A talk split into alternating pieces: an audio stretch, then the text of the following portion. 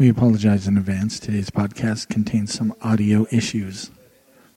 We have been moving forward into a series, and that we started last week, where we're talking about thinking biblically about work.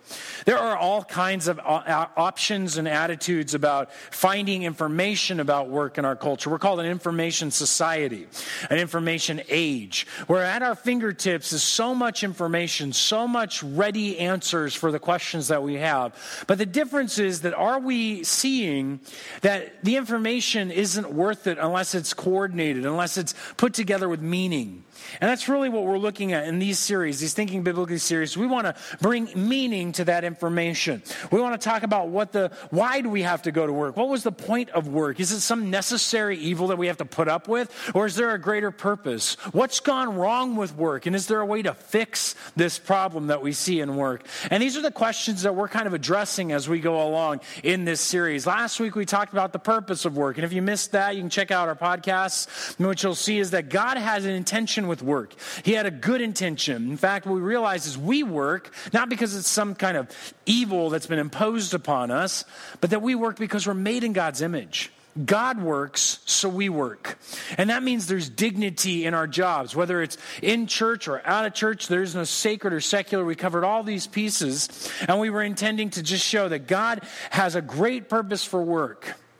And maybe some of you guys actually went off to work the next morning or the next evening and you're like, I got a new perspective. This is intended by God. God's with me. He works. This is great. And five minutes in, you just ran flat into the wall of the problems called work. There was the fight, there was the boss, there was that situation again, and it was just like, ah, this is not good. What, what's going on here? What's gone on with work? When I ask that question, I immediately think of my house. And um, my, what, what, I mean by that is when I go home, when my wife is there with the kids and they've come home or we've been gone, whatever it goes on, when we invariably come home, we're always going to find something broken. I got a beautiful older girl and three rambunctious boys, and those boys figure out how to break everything. We came home today, and I swear there was books broken in bath and showers, and it was just it was things were broken just all over the place. It was ridiculous, and I realized my kids break things. This is annoying. Anybody else have kids that broke things? You guys go through that? Okay, thank you. I'm not alone. I feel you. Thank you for feeling my pain. And, But then I came to realize that when I was 16, I finally had that one day. Do you remember the first day you got to drive? Does anybody, you guys remember that first day you had your license? You're like, I'm gonna drive. This is so cool. So I just got my license. I was 16 years old. I was ready to go. And I was Jones. I had that like, I gotta drive, I gotta drive, I gotta drive. And my parents had gone to Blockbuster. You remember the old Blockbuster is down on Lincoln? Uh, if you if you lived in Corona, there was this Blockbuster there. I'm like, oh, I gotta drive. We had a couple of VHSs left, this, and I said, can I take these back? They got a Dropbox. I can just drive up, drop them in. Can I do it? Can I do it? And they're like, Sure, I harassed them long enough. I got in the car. I'm thinking, I'm got freedom. You know, I'm, I'm driving my, my parents' minivan. Yes, I'm styling. And I'm on my way out to, um, to this blockbuster. I finally get there. I don't know what psycho built that parking lot. But you, you remember that parking lot? It was, it was like compact car for compact car. I mean, it was tiny parking spaces. And I pull up in my minivan and going, I'm going to park this thing. And I'm turning around the curve. And suddenly I hear, I crumple the side of my parents' minivan, first time out driving, and, and, be on the corner of some guy's bumper. And I'm just like, I'm dead meat. You know, I, am just feeling awful. I'm looking behind me. There's plenty of space to park, and I choose the one between the slots, right? And uh, so I get out, I turn everything, I come back and home, and I tell them they were so gracious to me. But in all this, I began to realize that when I was little, I broke little things. When I was a teenager and a young adult, I break some bigger things. And when we're adults, we break really big things. We're not done breaking stuff. We break our, our families. We break our relationships. We break work. And we're still breaking stuff. Just got bigger. And what's interesting then is that when we start to ask this question, what's gone wrong with work? I want to tell you that there were some people that broke it for us. And those people, we can find out really what's happened in, in, the book of Genesis. And so, if you'll go with me there, go to Genesis chapter 3. We're going to be kind of diving into this, looking at, looking at this chapter. And if you've never been through the Bible, this is a key place. You got to uh, stop here and study this chapter because this chapter affects the rest of the Bible. It's right at the beginning, and it's got a lot of information in it, but it's technically called the fall. And just to set it up for you guys, Adam and Eve have been created, they've been put in paradise paradise. And they've been called to work paradise, to care for it. And, to, and so they have a purpose and a reason to exist. And there was one rule given to them not 10 laws, not 10 commandments, not 467 laws, none of that. One rule. You think we could handle one rule, right? Don't eat from that tree. Not all the other ones, just one tree, one rule. It's that simple. And yet, Satan starts playing games in the garden. It says in verse 1 Now the serpent was more crafty than any other beast of the field that the Lord God had made. And he said to the woman, Did God actually say, You shall not eat of any tree in the garden? And the woman said to the serpent, we, we can eat of any of the fruit of the trees in the garden, but God said, You shall not eat of the fruit of the tree that is in the midst of the garden, neither shall you touch it, lest you die. But the serpent said to the woman, You won't surely die. God knows that when you eat of it, your eyes will be opened and you will be like God, knowing good and evil. So when the woman saw that the tree was good for food, that it was a delight to the eyes, and that the tree was to be desired to make one wise, she took of its fruit and ate, disobeying God. And she also gave some to her husband who was with her. He's standing right there in this whole situation. And so he takes and he eats. And he ate. Verse 7. Then the eyes of both were opened, and they knew that they were naked. And they sewed fig leaves together and made themselves loincloths. This is how I know I'm not working with the junior highers anymore. They didn't, we didn't giggle when I said naked. So, which is the reality when you do that. So here these guys are sitting there, Adam and Eve are sitting there, and this is not the picture. It's not like they just pluck it off. They're like, oh, this is really good, honey. She's got her eyes closed, not even thinking, here, take it. And he eats it, and they go, ah, ah you know, it's not like suddenly they come to this realization. No, something else is going on. This term they were that they realized they were naked refers back to the previous chapter. Look at the last verse of the previous chapter. It says it sets it up. It says, "And the man and his wife were both naked and were not what? Ashamed." They weren't ashamed. And something happened when they took that fruit, disobeyed God, and ate it. What occurred in the human heart is they were separated from themselves. Something was broken. In fact, what we're going to see is the entire world was broken. As we disobeyed God, sin came into our lives, and suddenly what came into us was not feeling good, it was shame, guilt something was off now. Something was uneasy. I didn't want to i don't want to i don't want to i don't want you to see me. Oh i see that you see me. I don't want you to see me. And so nakedness is always a picture of being seen perfectly clearly and being perceived for who you truly are. And so what happens is this begins a, an unraveling of the world and God's purposes and intent because man who was supposed to represent God now decides they're going to represent themselves and things start to fall apart.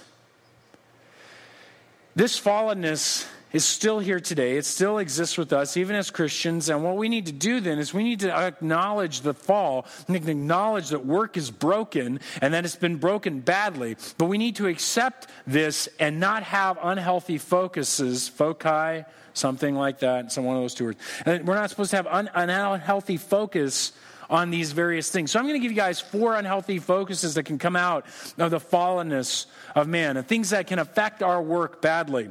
So I want to start off the, tonight with this with this one. The first unhealthy focus is that we use work for our identity or distraction. We use work for, our, for, for the way that we view ourselves or, or a way to kind of eh, get away from ourselves, is really what I'm trying to get at. Look, look at this when, when we see this. It says that their eyes were opened and they knew they were naked and they sewed fig leaves together and made themselves loincloths. Underwear was the first garments ever made. And I just find that funny. But the point is simply they're sitting here going, guys, we're messed up. And now I don't feel right inside of me. Something's off. And so we start to seek a way to fill that hole, a way to find our identity again. And many Americans have chosen work as a way to find that identity. One of the ways I, I, guess it's a good illustration of this is if you go to India, and I was listening to Ravi Zacharias again today, and this is where I got this from. If you go to India and you ask somebody, you know, you, you want to meet somebody, you tell them your name, you say hello, and you find out what's your name, and then you find out well, who's your father. That's the second most important question because you know because that relates to the family. Then they then the third question they ask is, where do you live? more about where you live is more important to them. What town you come from, where you come from, was more about their identity. As Americans, we walk up to somebody and say, "Hey, how you doing? What's your name?" And they tell your name, and then what's our next question we ask? What do you do for a living? What do you do? What's your job? Because we as Americans identify ourselves with our work. It tells us about you if you tell me what kind of work you do. I don't know what it tells us about each other, but it's very deep into our mindset that our identity is locked into our work. Now, last week we did say that yes, identity is a part of our work, but there are some people who have come to the place that their title and their job is so important to them, so wedded into their being that to lose it is to lose their identity.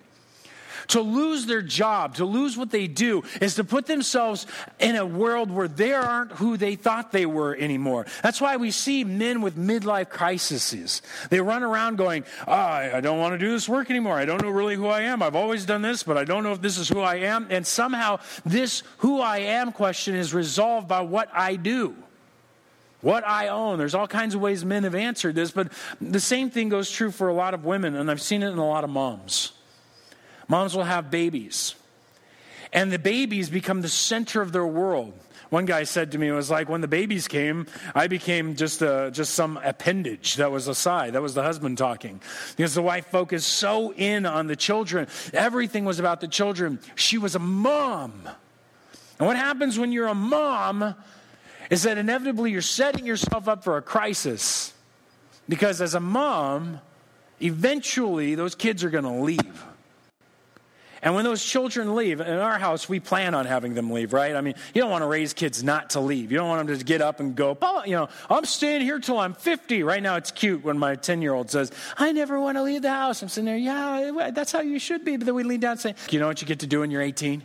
You get to move out. Isn't that cool? My kids look at me like, no, that's not cool, Dad. And one lady told me later, she's like, yeah, then you tell them and never move back.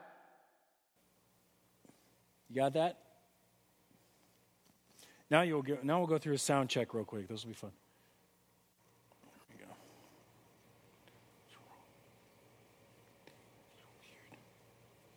All right. Can you guys hear me now? Good. Let's let's see how this goes. Get away from my beard here. Invariably, what then occurs oftentimes is that mothers, when their children leave, find themselves in a situation where they're, they're wondering, what in the world am I supposed to do? Where do I go? How do I live? Where, I've been only doing this one thing. How, where do I go from here? It's been addressed in many cases with, with, with these situations for men and women that honestly the problem is we've set our focus of our identity on our job, not on the Lord. Obviously, we're made in His image, we're supposed to reflect Him. Yet, what oftentimes happens is we can so easily, because of the disjointedness in our soul, the discomfort in our hearts, seek to fill that with something that gives us fame and satisfaction. And so we strive for fame, we strive for satisfaction in order to accomplish these pieces. And really, we're going to have another problem here in a second. That is what is the opposite of what God's told us to do. Now, the other problem is that it leads to distraction. Yes, we are broken inside. And the biggest trouble that we have is facing this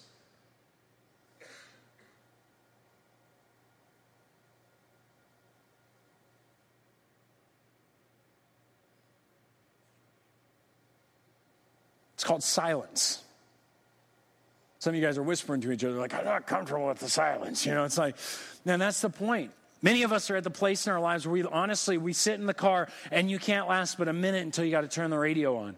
You may even have it on before you get out. We've got our iPods now. We're walking and we can't hear the, the noises of the road. We put them in our ears and we walk. We do all kinds of stuff to avoid silence. In the Christ, ancient Christian world, silence was the place where you sat down and you meditated and you focused and you faced yourself. But we can't face ourselves. Something's broken. It's unnerving to be by ourselves in the silence. And so many men and many women who feel massively insecure with their children or massively insecure in their marriages oftentimes find themselves working to distraction. They go off to go do something just to distract themselves. So I don't have to feel this anymore. So I don't have to think this anymore. So I can get away from something. Just give me a job to do. And when this happens, we're literally waiting. We're just kicking problems down the road and we're not letting ourselves focus in on what really is going on. We are broken.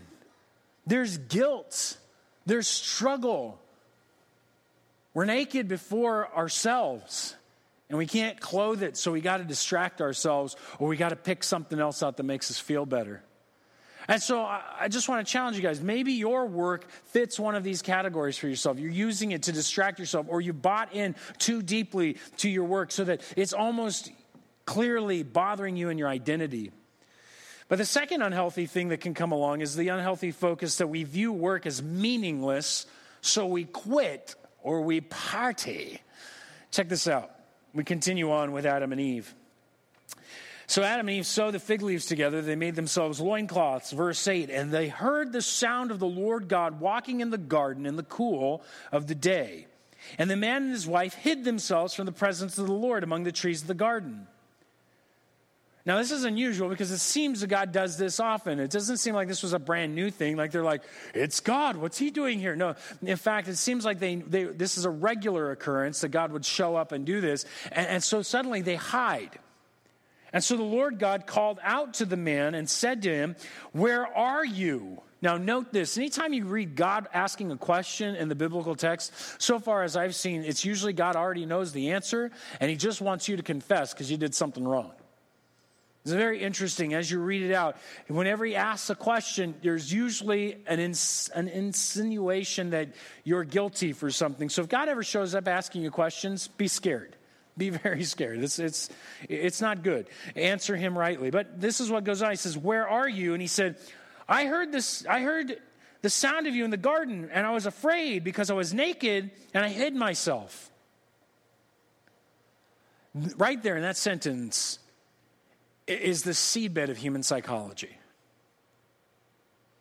And this is the beginning of what, we can really do is look inside of the human soul and say, there it is. Why are you, hot? what was going on? Well, I heard the sound of you, in the garden. I was afraid because I was naked and I hid myself. I'm naked. I realize that I'm guilty. I'm ashamed. There are parts in all of us that are insecure, that we're hiding. Thoughts that we never want to share with any other human being float through our minds regularly, and we're ashamed of them or we have a space and an activity in our life that we have just said, no, I don't really want people to know about that. And we're ashamed, naked and we see the presence of other people made in the image of this God coming towards us, and we're afraid. I hope they never find out about this about me. I hope that they never discover this. I'm, I'm scared. And, we hide. And so we make amazing Instagram posts to make our lives look great. And we write down great, great ideas on our Facebook pages and, and prompt ourselves. And we even fake our authenticity on purpose so that people just don't see that I'm naked and I'm scared and so I'm hiding. So I dress well and I make myself look good and I talk well and do everything I can to make sure that you know that I've got it all put together and inside we're crumbling. This is human psychology. Everybody does it in some way or another. And when it comes to work, then what happens is this this symbolizes something. You see we turned away from god. This isn't the god of the, of the, americans who's like hey guys oh you sinned? That's okay. Come here. Give me a squishy. You know that's the god of the american. I'm talking about the god of the bible.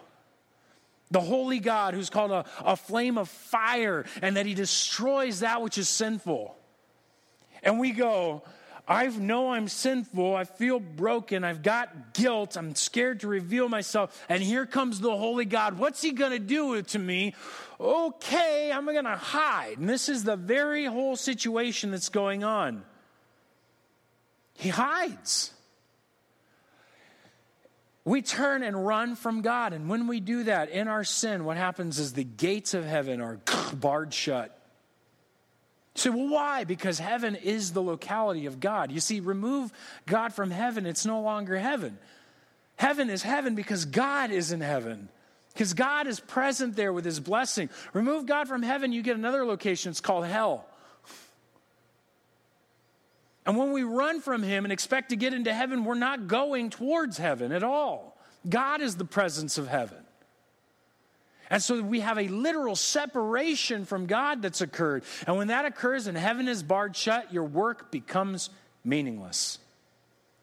We established at the end of last week that when the resurrection comes, the work that you and I endeavor to do today becomes something that will birth its way into eternity. It isn't worthless, it's eternal. Unless we've been separated by our sin from God, then our work becomes worthless. If there is no God, and I'm making all this stuff up, your work is still worthless because you're just in a universe that's going to keep going until one day it just goes and dissipates into what they call the heat loss death. There are so many people striving and running of things to, to make a name for themselves, to be, to be popular, but their work is meaningless. This is exactly what Solomon was getting to in his book on Ecclesiastes as he writes an entire treatise on uh, life without God. He says, So I hated life because what is done under the sun was grievous to me, for all is vanity and striving after the wind. I hated all my toil in which I toil under the sun, seeing that I must leave it to the man who will come after me. And who knows whether he'll be a wise or a fool. Yet he will be master of all for which I toiled and used my wisdom under the sun. This also is vanity, pointlessness.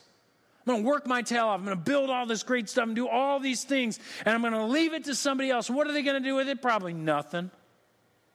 Probably ruin it probably going to fall apart. Let me give you a good example. Where are the seven wonders of the world? They're ruins. They're ruins. They were handed off and handed off and handed off. And while man prided themselves on these amazing feats, they're ruins.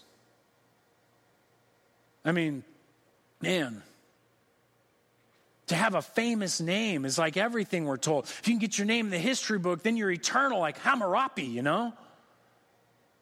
And only a few of you guys are going like, I know who Hammurabi is. The rest of you are going like, I think I heard of that in like elementary school or something. I have no idea what you're talking about. Famous kings who did famous things are unknown by us today. Who are we to think that famous people of today are even going to be thought of 2,000 years from now? It's pointless. If there is no God, face the fact your work is worthless. If you have no relationship with God, work becomes pointless. And ultimately, what you're going to run into then is simply the reality that it's all futile, it's all fruitless, it's all meaningless. So quit. Stop working. What's interesting is there's a lot of people who have, who have who've come to this realization that life is meaningless, work is meaningless, and they're still living in their parents' home. Failure to launch has nothing to do with the failure of an education, the failure of anything else. It's a failure to realize meaning. Show me a man who understands his meaning and is driven towards his goal that God has given to him, and he may be in his home, but he's got a reason he's there. Most of them launch on purpose to go seize what God's called them to do. But I believe there's a large chaos in our society of meaninglessness where we're floating along, not sure where we're going, what we're doing, how we get there, and we just don't know anymore. Why work? When we deal with the homeless people many years ago, you would talk to them, and horrible, catastrophic things occurred in their life to the point where they just gave up on the meaning. And ultimately, as they came to that lack of meaning and it just fizzled out, they had to fill it with something. And so many people, when they ultimately fill it, they end up filling it with things that give them a pseudo meaning, give them pleasure like drugs, give them direction like games. The uh, video game addiction, all this kind of stuff is real for many people who are seeking to make meaning of their lives and their work because we realize it's meaningless. In fact, there's more people than you realize who know it's meaningless. They just go to work and they go, Well, why are you working? So I can get to the party. We call them weekend warriors, right? Work all week long to get to the weekend, to have the party, to, to, to throw the party, to get drunk, to go to the nightclubs, do what they can, spend their time watching their entertainment, doing what this is the young life we're said. This is how life should be. Move to the city and be a weekend warrior. Why? Because, well, ultimately, eat, drink, and be merry because tomorrow we die. There's no real reason to all this stuff. We can do this if we want, but it's ultimately going to lead to nothing. This was the, this was the philosophy uh, of a woman named Katherine Alsdorf, who, who helped write with Tim Keller a book on the th- theology of work. And she lived this life, believed this thing, knew her life was meaningless, but it kept gnawing at her and gnawing at her. And finally, she came to the realization I am, I, am this successful person with all this stuff and all these accolades, but they're all going to be gone. What am I going to do? And in her wandering and her searching, she came to know Jesus Christ. And suddenly, all of her work took new hue and meaning to where she realized her calling was to help other people discover their meaning for their work and helped open an institution out of their church that dealt with the very concepts of Christians at work. And so, if you feel, uh, guys, we shouldn't feel this. We have a connection with God. We're no longer separated by sin. We've been brought back together through Jesus Christ if you're a Christian. And so, what happens is you should begin to have new meaning in work. It's not pointless. There should be reasons to party, but there should be reasons to party called We've just done great things for God. Guess what we're doing right now? Ought to be a party. Sunday ought to be the party celebrating our God who was resurrected from the dead, brought us back to life, and has given us meaning to our lives. We ought to be here pumped up, celebrating, having fun, throwing cake, doing whatever we need to do to praise God. This is supposed to be like, oh, holy Jesus, we're so glad joy. That's not the point of church. It is a celebration of life of resurrected life, unfallen life. So, where's our focus? Is it on the broken meaninglessness or is it on the fa- fact of the powerful God? We'll get to how the gospel changes this stuff next week, but I just want to point that out. Let's, let's hit the third unhealthy focus we dive into. We see work is about ourselves and we begin to use others. Check out how this continues on. God continues with Adam in verse 11. He says, Who told you you were naked? Have you eaten of the tree of which I commanded you not to eat? And the man said, and I quote, The woman whom you gave to be with me, she gave me fruit of the tree, and I ate. I think he mumbled the last line there. Then the Lord God said to the woman, What is this that you've done? And the woman said, Well, the serpent deceived me, and I ate. And he goes the serpent, What's this you've done? That's about it. We call that blame shifting. You know, that's what kids do. Honestly, I, I just left my the bathroom situation in my house where my kids had done all this junk, and I said, "Did you do this?" And my daughter goes, "No," and she's got this look like, "I'm lying to you," and I'm like, "You're lying to me." No, Nate did it. I said, "You helped, didn't you?" Yes. Blame shift. I'm going to put it on him. I didn't do nothing. Us adults, we're better than this. We know we don't do this, right? Been to work lately? Oh, it's that department's fault. They messed up on the specs. It's not that fault. They did that. They're being irresponsible. Oh, well, yeah, but blah, blah, blah, blah. And everybody's pointing the finger at everybody else. Nothing's getting done. Everybody's getting mad. Blame shift. You see, when we see the fall enter into work, it become the work ceases to be about serving each other, caring for each other, lifting each other up, and doing one thing together. It becomes all about the self fulfillment, all about me, all about my stuff. And so what goes on is that work gets broken in a new way, and we start to look at people and we start to use people. This is a very big danger, especially if you're if you're a type A personality. See, type A personality can get so driven, so moving, so fast that they begin to get so focused on their goal, their excellence, their, their vision, their mountain, that everybody else can be damned, we're going to get here. And they just push everybody else off and they stop treating human beings as humans. They start treating them as cogs and wheels to accomplish their personal desires. James says something about this. He says, Hey, guys, what causes quarrels and what causes fights among you? Is it not this that your passions are at war within you? You desire and do not have, so you murder. You covet and cannot obtain, so you fight and quarrel. You do not have because you do not ask. You ask and you do not receive because you ask wrongly and spend it on your own passions. And so, even in our relationship with God, God goes, I'm not going to answer that. You're going to use that for your own desires, your own evil desires. And there's this sense that in corporations, you can get people who are like, we're going that way. And somebody else goes, I don't want to go that way. I want to go that way. And suddenly they're all fighting against each other about which way is the right way and how they're going to do that. And they sit on boards and gripe and complain about each other all the time. They go in multiple directions because the person's going, We're going that way, and you're going to listen to me. And everybody else is going, I don't want to go that way. And so they fire that person, they pull in somebody else who goes, Yes, sir, we'll go that way because they really want to keep their job. And you end up with a bunch of yes people. It's just a mess because we're after selfishness.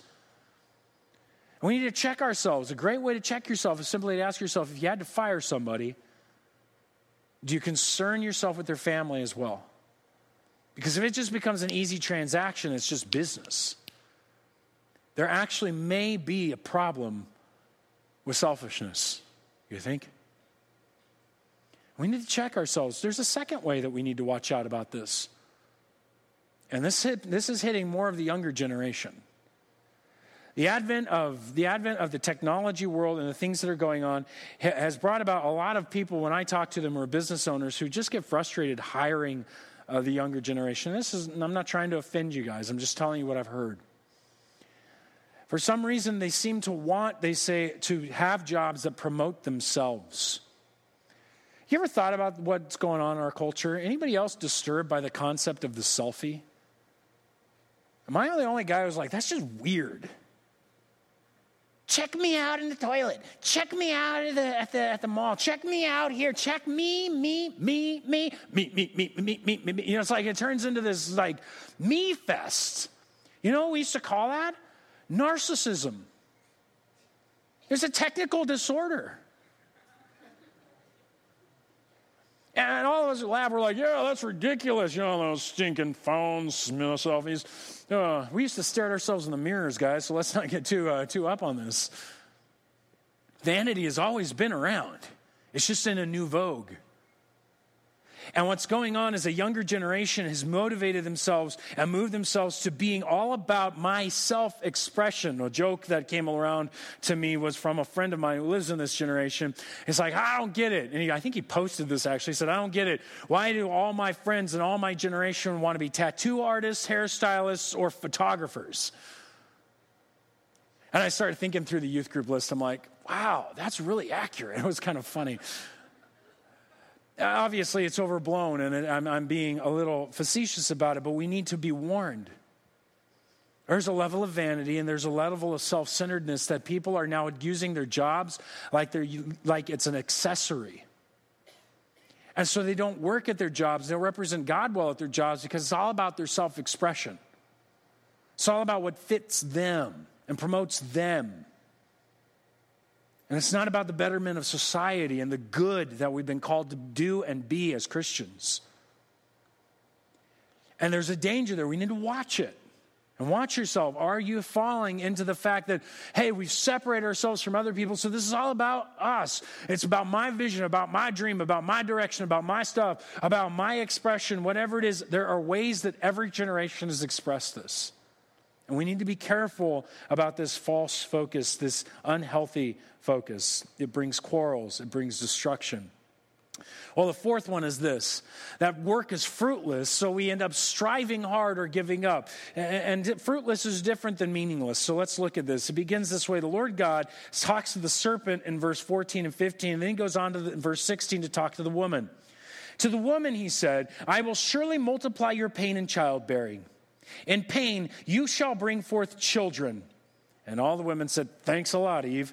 Um, your desire shall be for your husband, and he shall rule over you. Right here is a disjointedness in the very family unit. There is pain with children, and there is pain with the husband and the wife. In fact, that just spreads out to the fact that there's pain between men and uh, male and females. There's, uh, there's, a, there's the sex war beginning right here.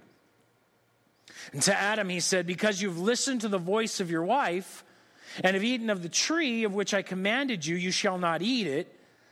Cursed is the ground because of you. In pain you shall eat all the days of your life. Thorns and thistles shall bring forth for you, and you shall eat the plants of the field.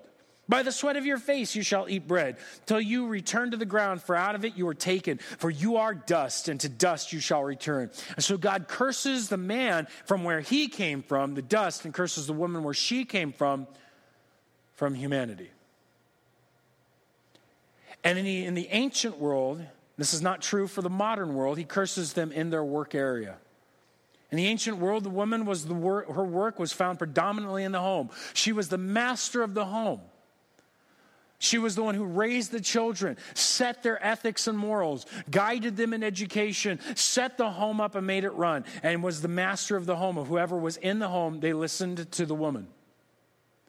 The man was given the world of the field and the world of politics and economics. They were out there to rule the world, and they were set out there. And this is how the world was divided in the ancient times. And what God said is, You're going to be cursed there in the field, and ladies, you're going to be cursed in your place in the home. Now, we all face the curse in both locations.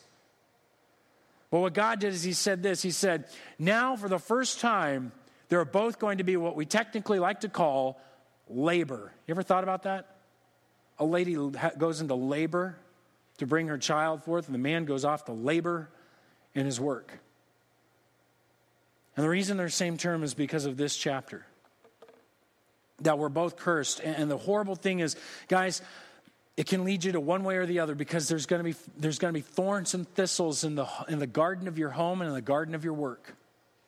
It's guaranteed in a fallen world, there would be, hear me again, there are going to be thorns and thistles in the garden of your home and the garden of your work. And the danger is that we could end up striving hard for perfection we think somehow if we just clean these weeds out and keep them out, our children will be perfect. They will never do anything wrong. We will have the perfect, we found the perfect formula. And some of us are driving ourselves crazy trying to find a perfect formula that's going to make perfect children and perfect home lives. There will always be weeds in the garden of your home. Always. It's a fallen world. You're going to work and you're working hard and you're driving hard and you're making sure people do things right and you're trying to find that perfect structure that nobody can break. It's foolproof. It's never going to fall apart. And guys are never going to fight again. We're going to accomplish everything. You're never going to get there. Stop striving so hard because there's going to be weeds in the garden of your work. And a lot of us are driving ourselves crazy. And some of us have gotten to the place where we're like, this is impossible. And we've just give it up. And the weeds are going like crazy in your home. God, God didn't say stop working. He didn't say just let the weeds grow and destroy everything. No. It is in between there that is called labor, toil. We got to keep removing the weeds if we're going to see a cultivated life. But it's never going to be perfect. So don't drive yourself into the ground, giving yourself heart attacks and making yourself a problem because you think somehow striving harder is going to achieve some perfection. It won't. But don't give up and just throw your hands up because that will lead to greater destruction as the weeds will take over and destroy your family, will destroy your work. And so, if we have these misbalances, we need to see them, these lack of focuses. I want to challenge you guys to look back through these four. Yes, work is broken, but God's redeeming it. And that's what I'm excited to point us to is the redemption that we're going to get to next week.